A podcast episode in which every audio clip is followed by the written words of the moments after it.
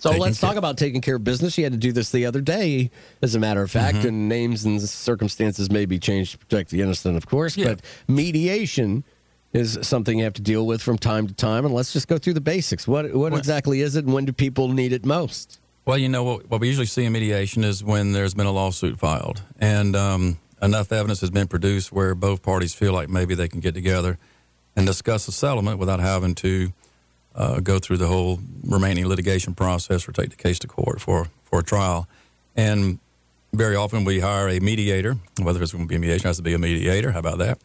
And that's usually another attorney. Some situations, maybe a retired judge um, who has training and is usually certified to do a mediation. Although any most any attorney, it, you know, it's capable of doing mediation, but to hold themselves out as a certified mediator, they got to have a certificate. And uh, goes into a settlement conference. And I think what was interesting about the mediation we had that we finished up rather yesterday. Um, is that you on the show over the last year or two, you know, we've talked about things like um, mediation and in other shows talked about pre-existing conditions and causation of injuries, back surgeries. Um, talked about how the defense will hire expert witnesses to testify against our treating physicians on causation issues and so forth.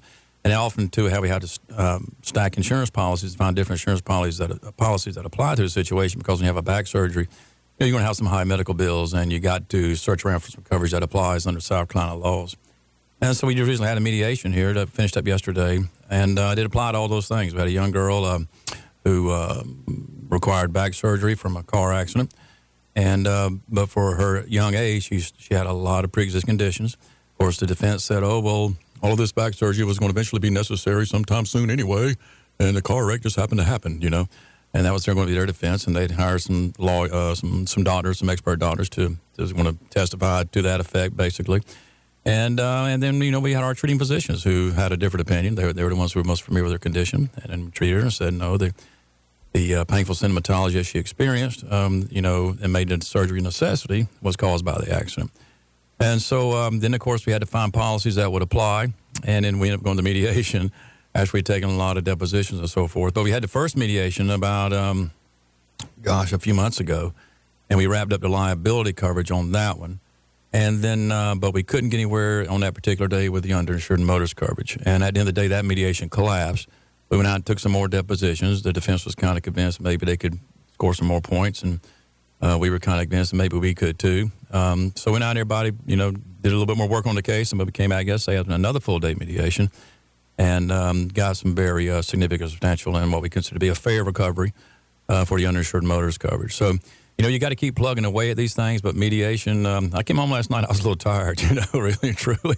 Um, you know, it's it's uh, it's not as grueling as trial. It really isn't, uh, not at all. But there's something about sitting there all day long at you know and playing it's well, a different. You're, you're, involved the whole time. You are you're involved, and, and it's a it's a it's really a, a, different language. And I was telling the clients this yesterday towards the end of mediation. I said, y'all have really heard what probably sounds like a lot of bull to y'all, you know, in a lot of ways.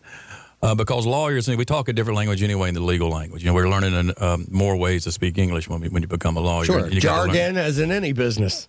And then when you get in different other yeah, and then when you get different other different areas, yeah, shop talk is my dad used to call it in the shipyard, you know, shop talk. But um, but when you go into mediation, there the, the language even gets um, it, it changes even more. It's it's more craftier and more crafted the moment because you know we do have to tell the truth. You know, us uh, attorneys, even though we advocate and we and we got some room to puff a little bit and so forth you know, when we we we got to maintain our integrity of the of the of the event of the profession of our personal reputation. So we got to tell the truth, but we have to do it in such an artful way at mediation to keep the the water, you know, to keep that river moving and to keep that to keep things meandering and, and, hopefully end up in the right spot. And, uh, and I think that's what's really the challenge of is, is just learning how to speak that mediation language all day long without, you know, being uh, misleading um, and and you know that doesn't mean you have to disclose every weakness of your case. You can you, you know you don't have to disclose everything. It's up to the other side to do their own discovery and find out things.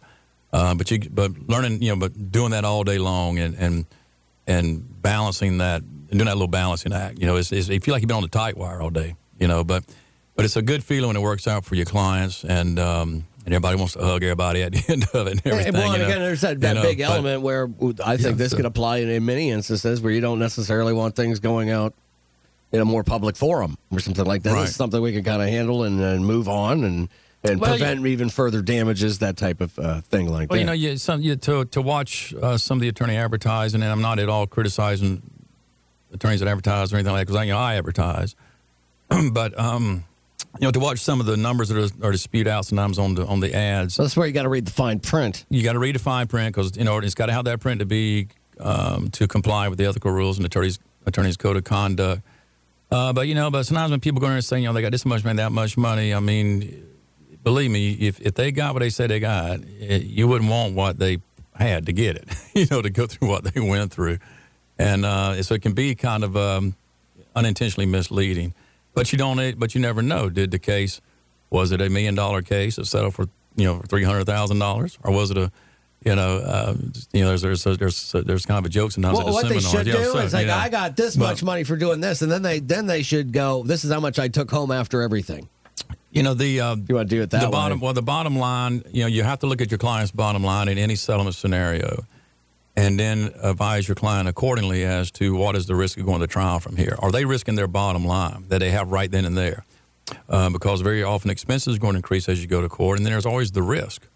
Um, for whatever reason, um, you know, very often uh, juries uh, can be pretty um, can be pretty cold hearted sometimes, at least in my opinion.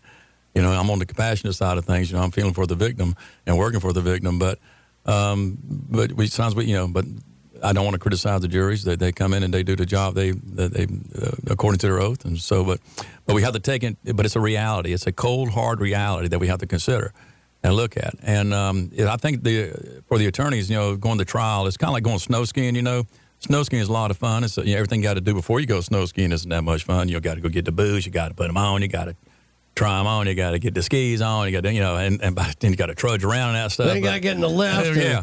And trying occasion is a lot of work to get there. But once we get in the courtroom, it's, it's, it's fun for the attorneys. But I don't know how much, I really don't know how much fun it is for the clients, especially if they walk out of that courtroom with less money in their pocket than they had going in. Well, so mediation. you have to advise them accordingly of the risk involved and see where you stand on the bottom line. You're, you're exactly right. It's a good point, Box. Well, thanks. Uh, you know what? And to make it a point to get a hold of the John Price Law Firm, you do want someone experienced in mediation in your corner, and uh, you guys can handle that along with uh, many other things. That's right. We know all aspects of personal injury law, uh, everything from auto accidents to medical negligence to workers' comp, uh, employee, employee and sexual harassment. You know, so. Um, Anyway, well, uh, you're gonna, probably going to get busy, we're going, right? We, got, we're going to get some calls the way things are going on right now. Lord, oh goodness gracious! Anyway, but give us a call 800 TNT Help. That's one 800 TNT Help, or you can go to our website johnpricelawfirm.com and set up with a real high tech email. You can email it directly right over at johnpricelawfirm.com on the website. Yeah, how about that? I'm, I'm feeling more modern, feeling more connected every day.